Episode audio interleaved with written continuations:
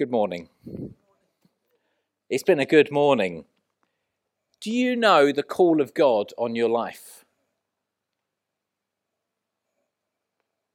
Do you know what you were put on this earth for?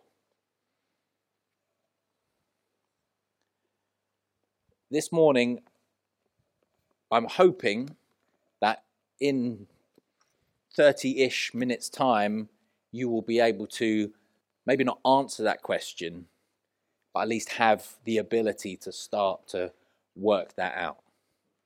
This morning, I want to equip us or to help us to learn how to discover the answer to those questions. What is the call of God on my life? What am I put on this earth for? Now, I'm meaning this in quite a specific way. I, sometimes I think Christians, oh, I almost went again there, um, can be obsessed with, I need God's call on my life, like you, the specific call for you, and, and just get obsessed with that. And I think that's a dangerous thing. But I think actually it's quite important. It is quite important to know what's God calling me to.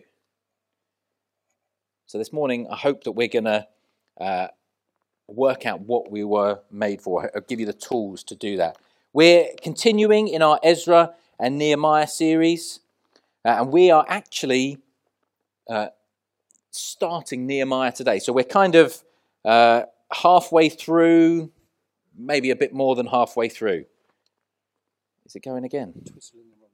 I'm twizzling the wrong one. There you go. See, it's all about perspective. There's a message there, isn't there? Um, we're going to continue in this series and we're going to start covering uh, Nehemiah. But if you cast your mind back, there you go.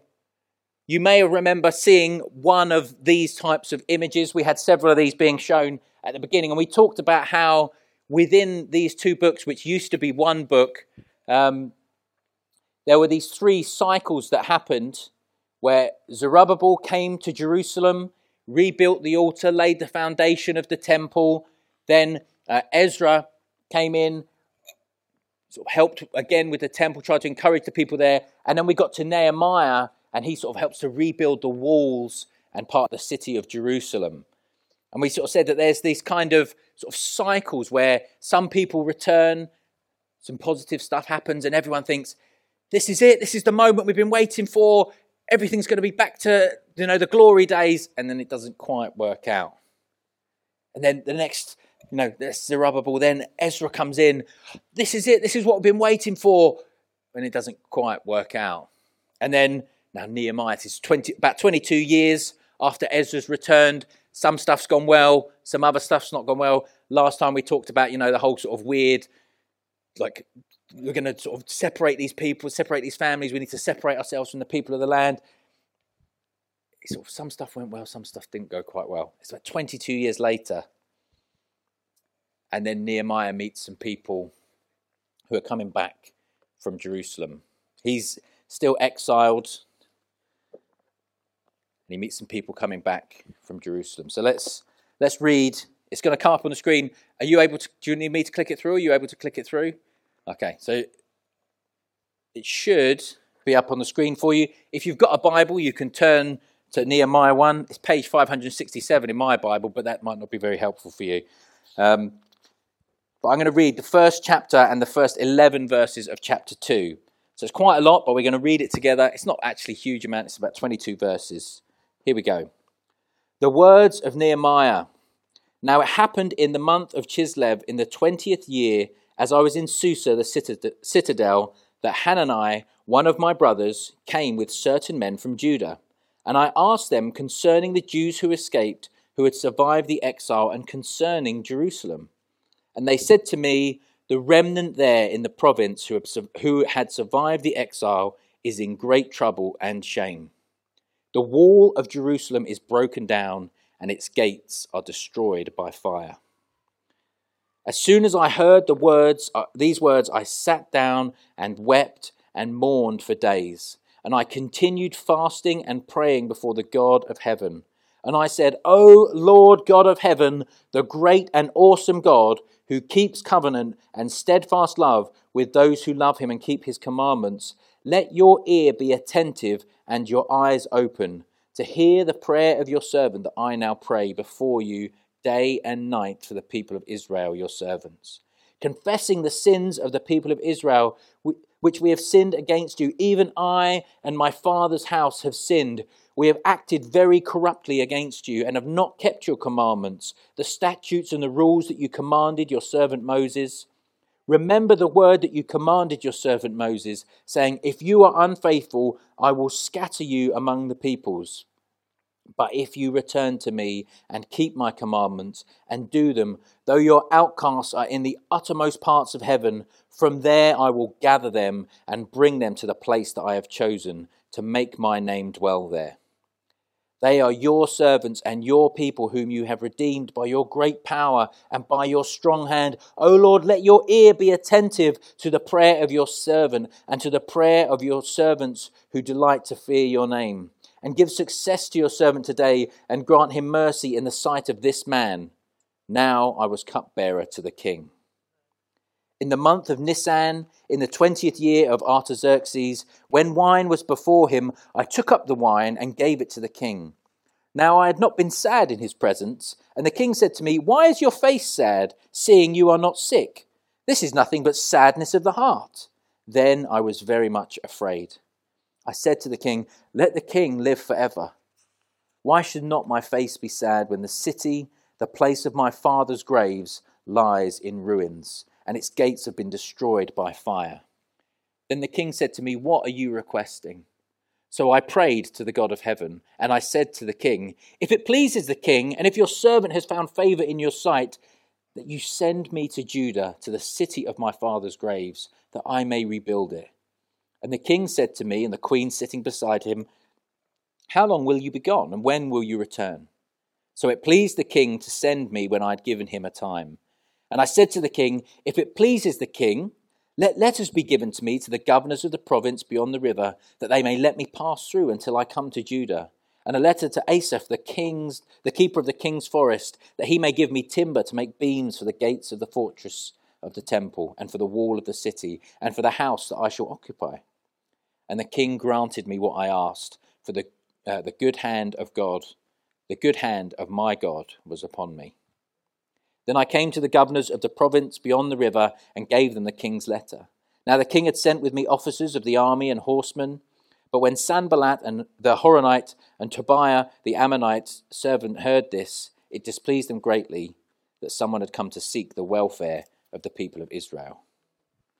So I went to Jerusalem and was there three days.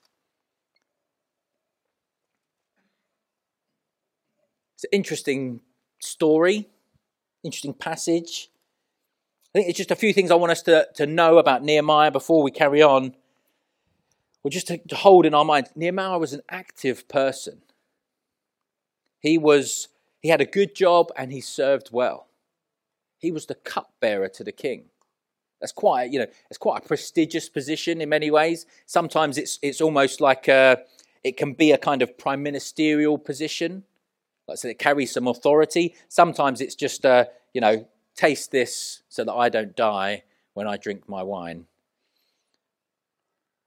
He was an active person. He was skilled in his work. Proverbs said, if you see a man skilled in his work, he'll serve before kings. He'd, he'd managed to, you know, he was an exile, he was a foreigner, he was someone who'd been captured, and he'd risen to like the top position that he could possibly get to. So he wasn't like a passive, guy just going, Oh, I wonder when we're going to get back to Israel. He was an active, involved person. He was dedicated. He knew the word of God. Prayer, we see, he refers to the commandments of Moses. That, Lord, we've sinned against what you've told Moses. He's, he's remembering. He's saying, This is who you are, God. He knew who God was. You're the awesome, great God. he was a mature person as well. Doesn't I, I can't recall if it mentions his age, but he takes responsibility. Even I and my father's house have sinned. And then later on, he takes responsibility. I'm going to act on this. So when we're looking at Nehemiah to learn, we're looking at the, the, the book these, these books of the Bible to be shaped and to, to learn. Because the Word of God should shape us when we read it. It's good for you to read the Word of God. Even if you don't fully understand it, read it and it will shape you. But we want to see from these, these verses, these 22 verses, how we can discern and do the will of God and how we can find our calling. So we're going to look at these in sort of roughly three sections, three ish sections. So, what can we learn? We can learn from the question, the reaction, and the opportunity. We see in the first three verses of chapter 1 this, the questions that he asks. It's the words of Nehemiah. He says this uh, One of my brothers came with certain men from Judah, and I asked them, concerning the Jews who had escaped, who had survived the exile, and concerning Jerusalem. And they said to me, The remnant there in the province who had survived is in great trouble and shame. The wall of Jerusalem is broken down, and its gates are destroyed by fire. Nehemiah was interested in God's people and God's city. He had a good position in life. He had you know, the trappings of the world around him. He was, you know, would have had quite a comfortable lifestyle. But he was more interested in what was going on in, with God's people and in God's city. The walls get mentioned here that they're broken down. Why is that important? Why are the walls important? The, the restoration of the walls, which will happen later on, is important, but it's a means to an end. It's a, it's a kind of statement almost that the walls provided security and safety for the people within the city. They, the, the walls being finished would enable the, the work inside the city to carry on and to, the restoration of the actual city itself to be completed. In, in some ways, the walls provide a framework for the rest of the work to be done. No walls, no gates means the people of God were vulnerable, they weren't safe. Nehemiah was interested in the welfare of the people of God and the city of God. So, what does that mean for us? The first question, I think, in discerning or trying to work out what's God's call on my life, I think we need to establish a baseline first. Do I love what God loves? Am I interested in what God is interested in? Are you interested in the people of God, in the city of God? The people of God, the city of God, it's the church. Jesus loved the church, he laid down his life for the church. We should love the church. The church, capital C, the global historical church. We should love it. It's a nightmare sometimes, but we should love it. It's confusing sometimes, but we should love it. So we should love the church, but that's not enough. We should love a church. And we should care about those who don't Jesus. If we're looking for the call of God on our lives, if we're looking to discern that, then this is the baseline. This is this is if you haven't got this, you're not going to be able to get beyond this point. You're not going to be able to get to what does God want specifically for me if you haven't even got these general.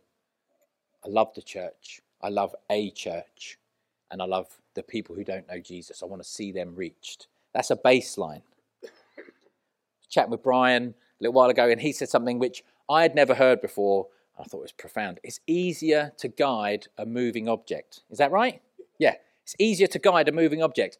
Now, Alex is here. Alex knows a bit about physics. I can't remember if it's like the, the laws of thermodynamics, and, you know, the conservation of angular momentum. Is that right? Is that one of them?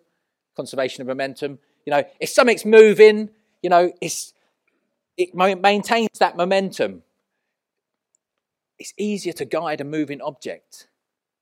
If something's stationary, you know, a car, and you're trying to steer, it's hard, isn't it? If you know if you drive, if you give it a little push, suddenly it's easier to turn the wheels.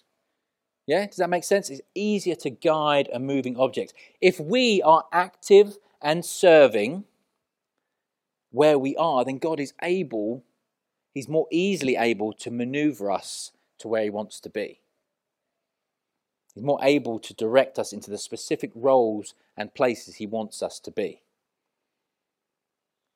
You might say, I, I don't know what my gift is. I don't know what my gifting is. What I'm not really sure where I should be serving. Just pick somewhere. Honestly, this is like a serious comment. You know, it's funny in some ways. Pick something, start doing it. You'll very quickly find out whether you're gifted to do it or not. And if you're not, well, you can just move into something else. Obviously, don't leave the people in the lurch that you're serving alongside, but start doing something. And, you know, if you're really bad at it, the people around you will help to guide you out. It's easier to guide, isn't it? A moving object. I think I'm going to talk about this later, but like, I hope you won't mind me saying this, Andy. Probably last year, this time last year, I don't know if I'd ever heard the word Afghan come out of Andy's mouth. Honestly, like maybe once or twice in the last 12 months, I don't know if he said anything else, has he? You know, like, but he's a moving object. Okay, well, let's step into this thing and see what we can do. And suddenly, God's put on his heart a love for a people, a love for a people, a nation.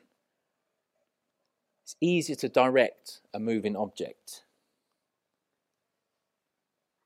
So, love a church we should primarily be concerned with the health and well being of a singular local church that we belong to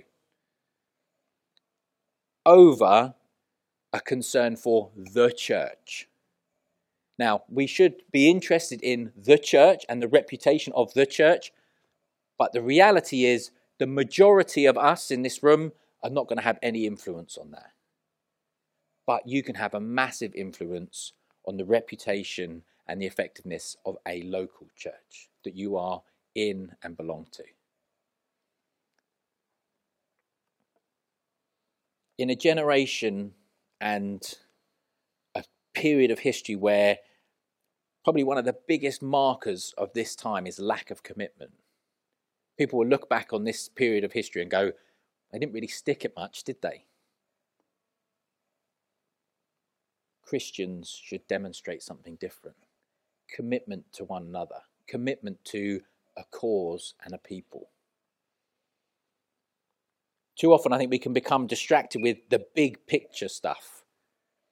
I often think this, you know, when, like many of us, I'm sure, I, you know, when we're talking to friends or family, we can start to talk about politics and things that aren't quite right and all of this, how we would like things to be different. How many of us get involved? You know, I've got someone in mind I think I'd love them to run MP and just say, you know, I'm, I'm the Watford MP. I don't care about the rest of the country. I care about Watford. I do care about the rest of the country, but my primary concern is for this. Not got no allegiances, just Watford. Like that. Point being, how many of us actually go? Well, I could I could go and get involved in that and do something about it, or even I could just write to my MP Megan wrote to our MP just recently, I can't remember what it was about.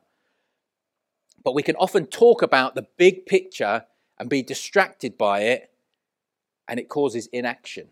This is so overwhelming. There's nothing I can do. I may as well just give up. We can be, we need to be involved and active. And that's why being part of a local church family is so important. And I know in many regards, I'm literally preaching to the choir because you are here, so you are committed to a local church. But I want to encourage you in that. Say this is good. What you're doing is it's the right thing to do. We need to love a church. We need to love those outside the church. It can be difficult to care for everyone. Again, can sort of feel overwhelmed. But as you begin to care for some people, God might put on your heart specific groups of people might be a particular nation, might be a particular social demographic. But it's as we're acting and serving. You know, it might be that you've been involved with some of the stuff that we've done with the Afghans and you've gone along to some meals and you think, oh, good grief, Afghan food doesn't sit right with me. That's probably not who I'm called to be with. I'm not called to go there because I can't eat the food. You know, but there might be somewhere else. Actually, this is this nation. It's just on my heart all the time. Whenever I'm praying, I'm praying, Lord, I want to see you, you know, revival break out. Instantly, my mind goes to this place. But it's only as we're active and doing stuff and serving that that happens. It doesn't happen if you're, you know, just sat in your chair, going, Lord, you know, I'm waiting for you to tell me where I should go and when I should start doing stuff. I'm saving all my energy. I'm not going to serve where I am. I'm going to keep all my energy in reserve so that when you call me to somewhere, I've got lots of it left.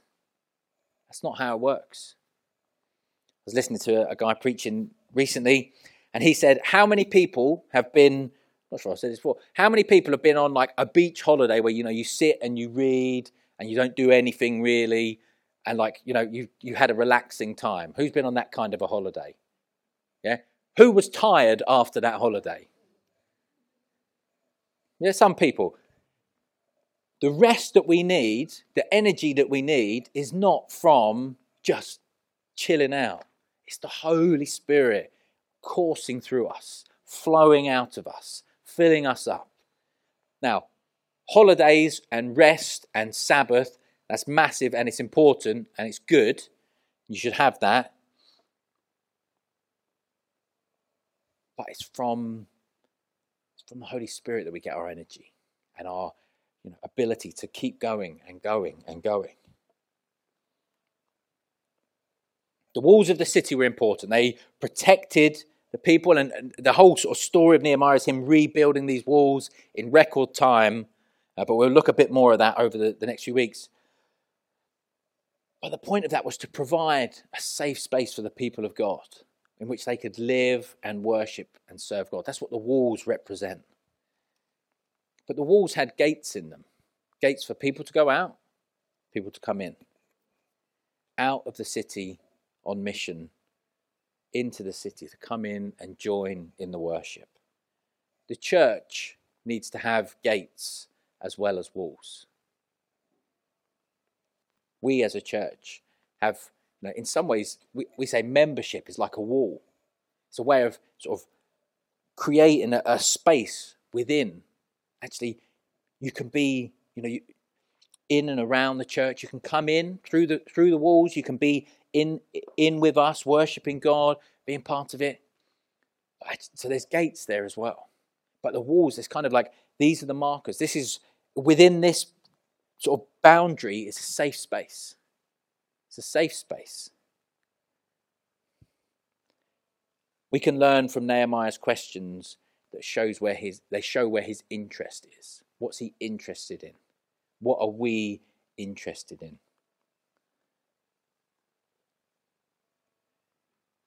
And we see from his reaction the authenticity of his interest.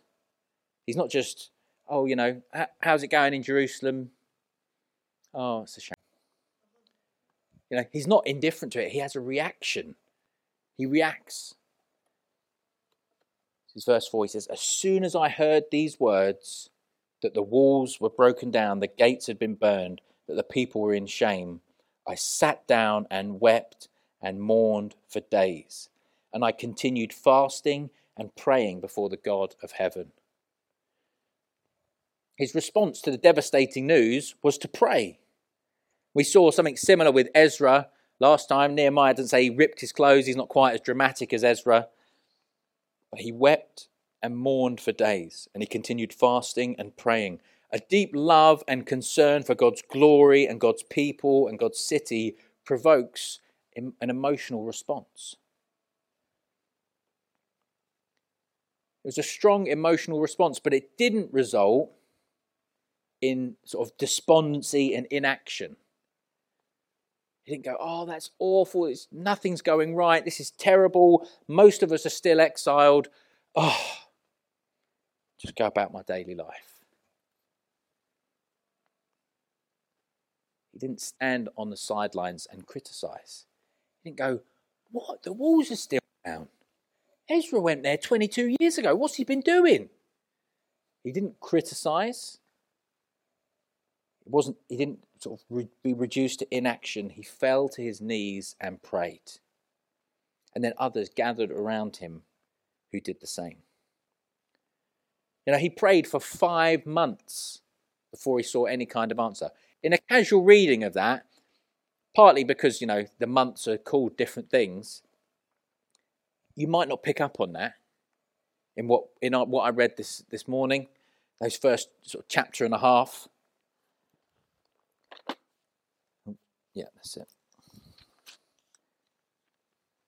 But it says this in the month of Chislev in the 20th year, and then in the month of Nisan in the 20th year. Now, because that's in a, you know, those aren't the normal month names for us, we can skip, you can skip over that in your brain, and it seems like, oh, someone came to him, he prayed, and then he went before the king and got what he wanted. We think, okay, that's, I've seen this thing, I'm going to pray, God, where's my answer? Five months it was. It's like saying, in January, I got this really bad news. And then towards the end of May, June time, I finally got an opportunity. God answered my prayer. We can learn from his prayer. We can learn from the fact that there was a delay in the answer. God, the, the impression that's given from this is that he prayed this prayer, something like this prayer almost every day. He finishes his prayer with this Give success to and in mercy in the sight of this man. I read that and I think he's saying to God every day, God, have mercy on me. Let this man have mercy on me. Give me success today. And he's, he's hoping today is going to be the day when I get to act. We can learn from his prayer. We can learn that he he was a man uh, who took responsibility for sin. He confessed sin. He took on, sort of took ownership, if you want, in some ways, of the, the people of God's sin. Pray before you day and night for the people of Israel, confessing the sins of the people of Israel, which we have sinned against you. Even I and my father's house have sinned. Saying, Lord, I recognize this is you know, we, have sinned against you. He, he wasn't necessarily the him who had done the stuff. But he said, I'm taking, I'm putting myself in with these guys. I'm, I, I'm with them. I'm one of them. We've sinned against you. Have mercy on us. He prays the promises of God back to him. He says, This is what you said, God, that we would be, even if we were scattered to the outermost reaches of the furthest place away, that if we turn to you, you would gather us together again. He reminds God of what God has said. He's a man of conviction. He prays again and again, and then he plays his part in the solution. When a problem presents itself to us, what is our first port of call? How quickly do we give up on something that we think God's called us to because things are difficult or we don't see a quick answer to our prayers. You know, it doesn't say this, but maybe Nehemiah, as soon as he heard that news, thought, God, you're calling me to go and rebuild these walls. Okay, day one. Prays the prayer. He's sort of serving the king's mind, waiting for the, you know, is he going to ask me? Oh, no, okay. Day two, day three, day four, day five, month one, month two, month three, month four, month five, finally get an opportunity. How quickly do we give up on something that we think God's called us to because we don't see an instant response, an instant opportunity. Because things become a little bit actually this is going to cost me. I've got to put some skin in the game. You know, I, this is going to be painful to follow through on this.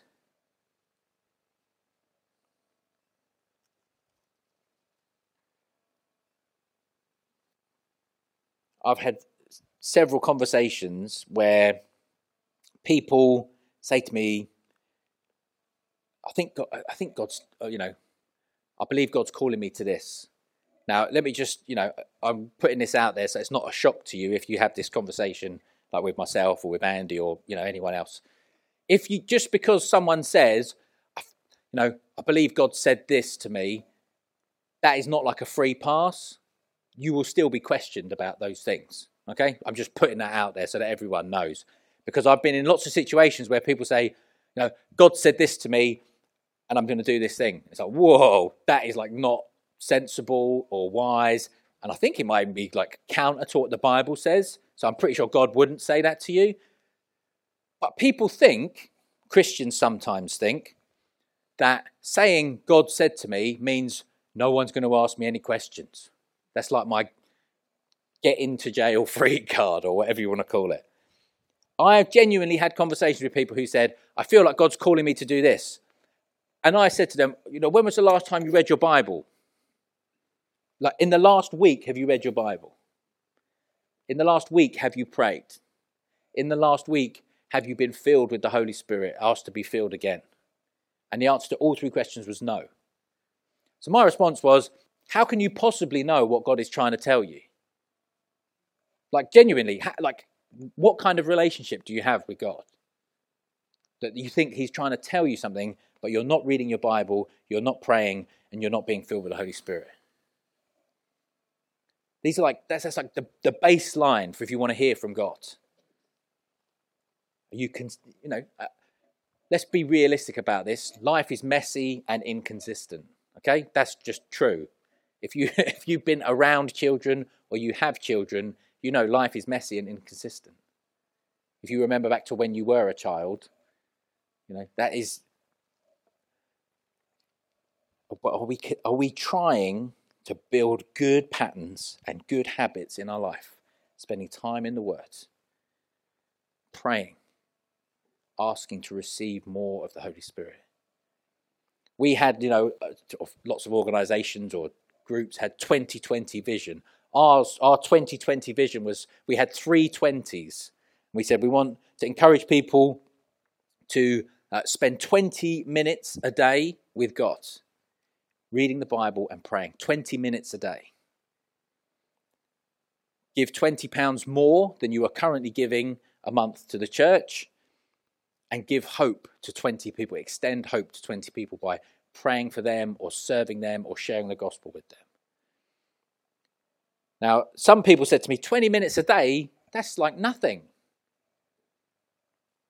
For some people, whoa, 20 minutes a day. What am I going to do with all that time?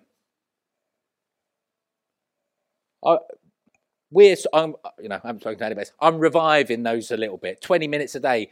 Can you do it? Can you do it? 20 minutes a day. A couple of chapters of the Bible and a quick prayer. Maybe one verse and you think about it for 10 minutes. Genuinely, think about it for 10 minutes.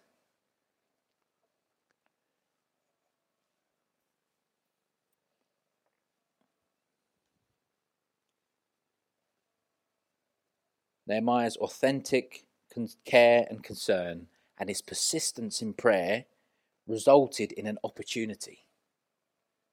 In an opportunity. Are we ready to take our opportunities? He says, I took up the wine and gave it to the king. Now I had not been sad in his presence. And the king said to me, Why is your face sad, seeing you are not sick? This is nothing but sadness of the heart. Then I was very much afraid. Nehemiah had prayed and prayed for months and months, and then an opportunity presented itself. And he was ready. We'll see in a minute, he was ready. But he was also afraid. Now, there's lots of you know reasons people commentating on this say he, he could have been afraid. It could have been that like you know, the cupbearer's coming up and he's looking a bit sad as he's coming towards the king. The king's thinking, hang on a minute. Why are you sad? Are you worried? You know, like, are you nervous because there's something in that cup that you've just slipped in there? You know, is this This was the sort of thing that went on, you know. It's like there's coups and, you know, this person's getting assassinated, that kind of thing. The, so the cupbearer's looking sad. He's looking a bit sheepish as he comes to the king. He was afraid. He was also afraid because, oh, this is my chance to ask what I've been waiting to ask. And is he going to, is the king going to be happy with me? Or is he going to go, how dare you? How dare you talk about that rebellious city? Take him away.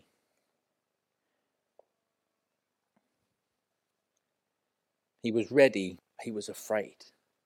Don't know if you've ever been in like the final of a competition or you've had to perform a solo piece of music and you knew, you know, I know it all. I know every note, I know every beat. oh, I'm nervous.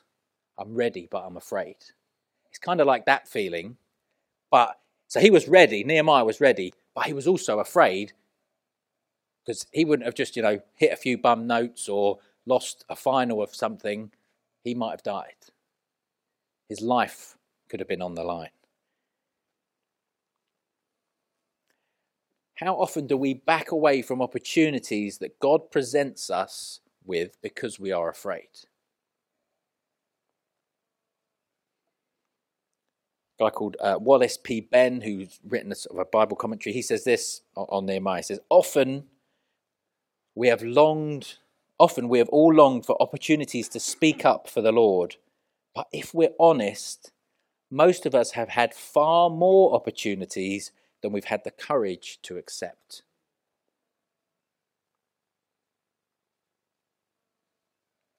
Feeling fear is normal, giving in to fear is a problem. Nehemiah was afraid, and then the very next verse says, I prayed to God, then I said to the king. Now, it's not written there, but I'm sort of, you know, hedging my bets that he didn't fall on his knees and go start praying the long prayer that he prayed out beforehand. He's probably standing there, oh, Lord, help me. And I said to the king, little arrow prayer, as it's called sometimes. You know, quickly send one up.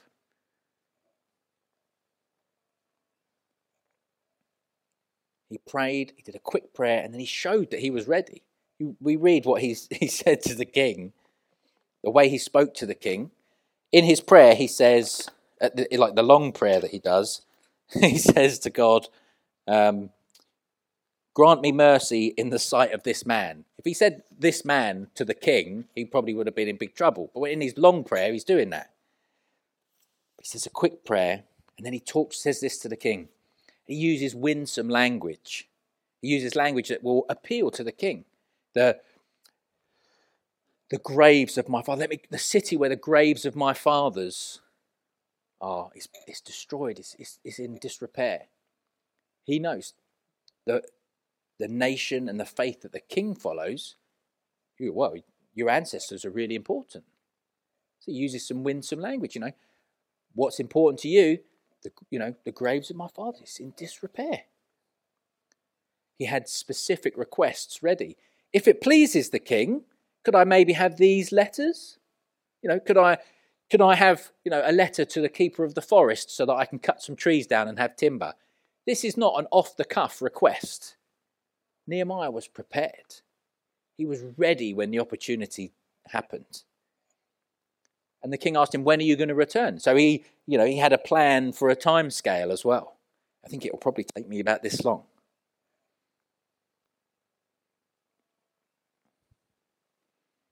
Nehemiah was ready, even though he was afraid.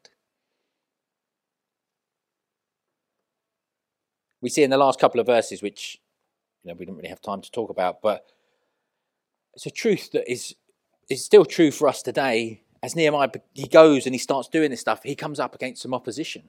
See a bit more about that in a couple of weeks. But as soon as you show interest for the things of God, as soon as you start to serve, as soon as you want to be a, a moving object, you will encounter opposition. That's the reality of it. Don't be shocked by it and don't be cowed by it. Don't be sort of beaten back. I think last month, uh, Megan and I were sort of we talking and praying about it, and we decided to sort of please hear this is not like sort of some sort of humble brag at all. Like we decided, okay, we're going to up our giving a little bit to the church. Okay, that month, you know, Megan would say she shared it a group. Said that month it felt like good grief, where has all the money gone? We hadn't increased the giving that month. We said next month we'll start doing it. Suddenly, where is all the money gone? There's this we need to pay for. This we need to. Oh my goodness, maybe that wasn't such a good idea. No, that's not what we thought instantly, like, oh, Megan's reaction to that, you know, good wife, is we must be doing the right thing. Because suddenly there's this pressure. You're trying to be interested in the things of God, trying to be more committed to the things of God. See how, let's test your resolve. Of course, of course, we're going to be committed to the things of God. And actually, you know, this month two, you know, fortuitous blessings come our way because we're faithful to it. God, we're in. We're in. Don't be beaten back by opposition. So, what does all this mean for us? Jesus saw a problem, he took responsibility for it, he identified with us. He saw our sin and said, I'm going to stand with them. Jesus was afraid. Garden of Gethsemane, Lord, there's another way. Father, if there's another way, he's afraid. But he set his face, it says, like flint or like stone, and didn't shrink back. This is the plan I'm going to follow through. Imagine we lived our lives like this lived with our desires and passions aligned to God's. Imagine if our first response was to seek God in prayer. Imagine if we were enabled by the power of the Spirit to be part of the solutions to problems that present themselves, problems that God wants to solve. Imagine that you were brave in the face of fear. Imagine you made the most of every opportunity God gave you. Just for a second, just imagine that. Imagine every opportunity that you, you know, instantly, I'm sure we can all think of things where we think, oh, I missed that chance. Imagine you'd been brave enough to take that chance, that opportunity. Now imagine if we all did that as a church family. As a church, we said, we're all going to be brave. We're all going to make the most of every opportunity. We're all going to prioritize what God is prioritizing. Imagine the church in this nation did that. The difference that our society would face, would see. Imagine the church across the world did that. If we want to know what God's call is on our lives, we must be active and not passive, looking to serve where we can, wherever we can, whenever we can. We must be interested in God's glory, not ours. Caring about the things that God cares about. We must be directed by the Word of God. Knowing the Word of God, knowing your Bible is essential in order to ensure that you're aligned correctly to discern the will of God, the call of God on your life as a baseline, you must care more about what God wants than what you want.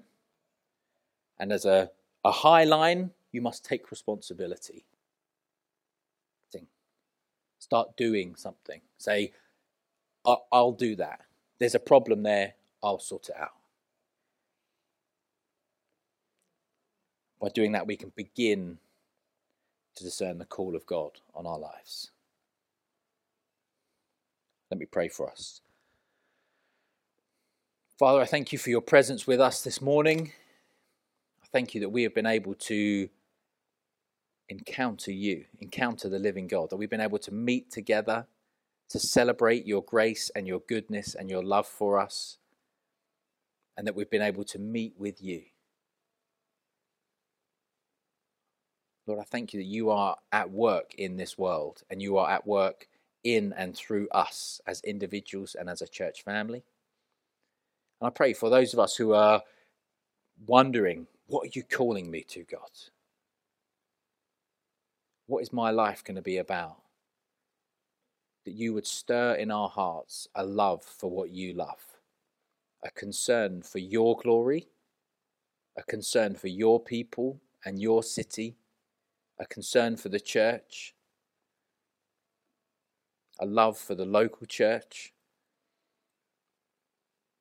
Lord, I pray that you would instill in us a bravery and a courage that when we face fear and opposition, we are able to say a prayer and say to the King that we're able to take responsibility and act how you want us to. That we would be a people who are prepared,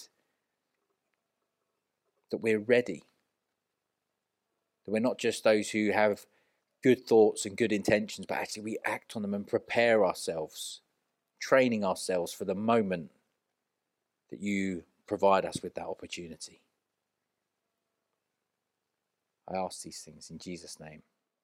Amen.